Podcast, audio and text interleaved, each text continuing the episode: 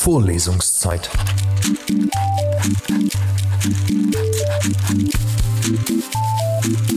Der Geschichten-Podcast für jede Gelegenheit.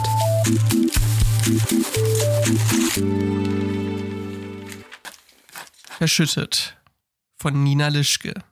Gelesen von Elias Mohr. Die Luft ist staubig und dick. Ich bin eingepfercht, fühle mich wie ein Stück Holz, das in der Werkbank eingespannt wurde. Diese Schmerzen überall. Das letzte Mal fühlte ich mich so nach meinem Sturz aus dem ersten Stock, als meine Schwester und ich mein Dieter nachgespielt hatten. Ich spüre das kleine Wesen in meinem Schoß, über das ich mich schützend gebeugt habe, als die Erde geschüttelt wurde wie ein vollreifer Apfelbaum. Ich taste den winzigen Körper des Babys ab und stelle mir vor, wie es mich anschaut. Es jammert und quietscht und ich antworte ihm. Ich erzähle ihm von der Welt da draußen, die uns eingeschlossen hat. Ich spreche über meine Heimat und wie anders es dort ist und mit modernen Zügen und Autos. Dort ist alles schneller, aber es duftet nach Lavendel im Sommer und nach Eiskristallen im Winter. Weißt du, was ein Eiskristall ist? Frage ich das Baby und es grummelt ein wenig. Ich erzähle ihm davon und auch, warum ich hier in seinem Land bin, warum ich unbedingt das klare Wasser sehen wollte und warum der süßherbe Geschmack von Papaya einer meiner liebsten Erinnerungen von hier ist. Ich male Bilder meiner Reise in die Dunkelheit. Ich schlafe ein. Schrecke hoch. Ist es noch da? Es atmet, macht Geräusche. Vielleicht träumt es von seiner Mutter. So gut es geht, versuche ich, meine Zehen zu bewegen, meine Wirbelsäule minimal zu strecken und zu beugen. Ich atme flach, will uns nicht zu viel Sauerstoff nehmen. Da ist wieder die kleine Hand, die sich um meinen Finger legt und drückt. »Hallo, du kleines Ding«, flüstere ich und summe das Mantra, das ich auf meinem Yoga-Retreat am liebsten gesungen habe. Shiva, Shiva, Shambhu. Shiva, Shiva, Shambhu.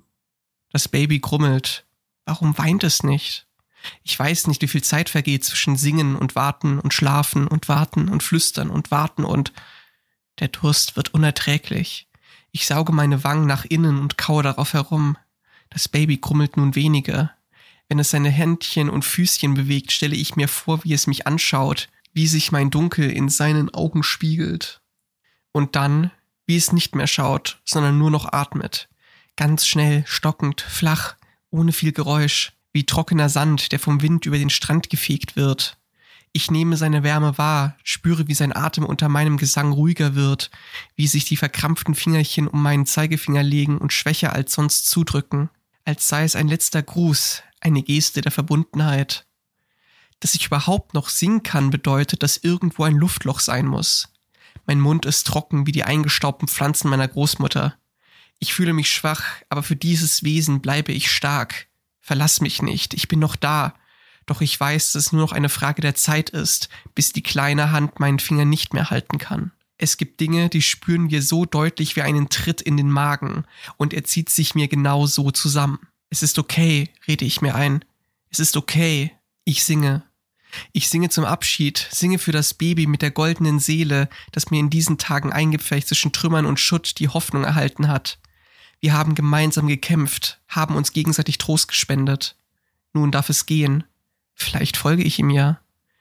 Shiva, Shiva, Shiva, Shambhu. Singe ich unerbittlich weiter und möchte, dass es weiß. Ist schon gut.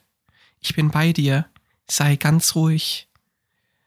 Mariva Shambhu, Mariva Shambhu. Meine linke Hand liegt auf seinem Kopf und streichelt zärtlich den weichen Flaum. Kaum noch spüre ich den Puls unter der Fontanelle. Etwas in diesem kleinen Körper verändert sich. Es ist, als ginge ein leichtes Seufzen durch ihn hindurch und nehme Hunger und Durst und den Verlust der Mutter mit sich. Ich sehe keinen magischen Schimmer, kein goldenes Leuchten. Es ist weiterhin tiefschwarz und dennoch liegt etwas greifbar in dem winzigen Luftraum um mich herum, wie schwere Staubpartikel, die um mich herumkreisen, bis sie auch plötzlich fort sind. Ich singe gegen den Schmerz an, singe für den leblosen Körper in meinem Schoß, die schlaffe Hand an meinem Finger, für alle Seelen, die ihre Körper verlassen. Ich singe lauter, singe kraftvoller, singe wütend und verzweifelt, aber doch voller Stärke. Die Töne bilden sich tief in mir drinnen, dringen durch meine ausgetrocknete Kehle, füllen den winzigen Raum, füllen meine ganze Welt aus. Dringt irgendwo Licht herein? Ich singe. mache ich diese Geräusche? Ich singe. Berührt mich etwas? Ich singe. Ich singe. Ich singe. Ich. Vorlesungszeit. Vorlesungszeit ist eine M vierundneunzig Punkt fünf Produktion. Ein Angebot der MEDIASCHOOL Bayern.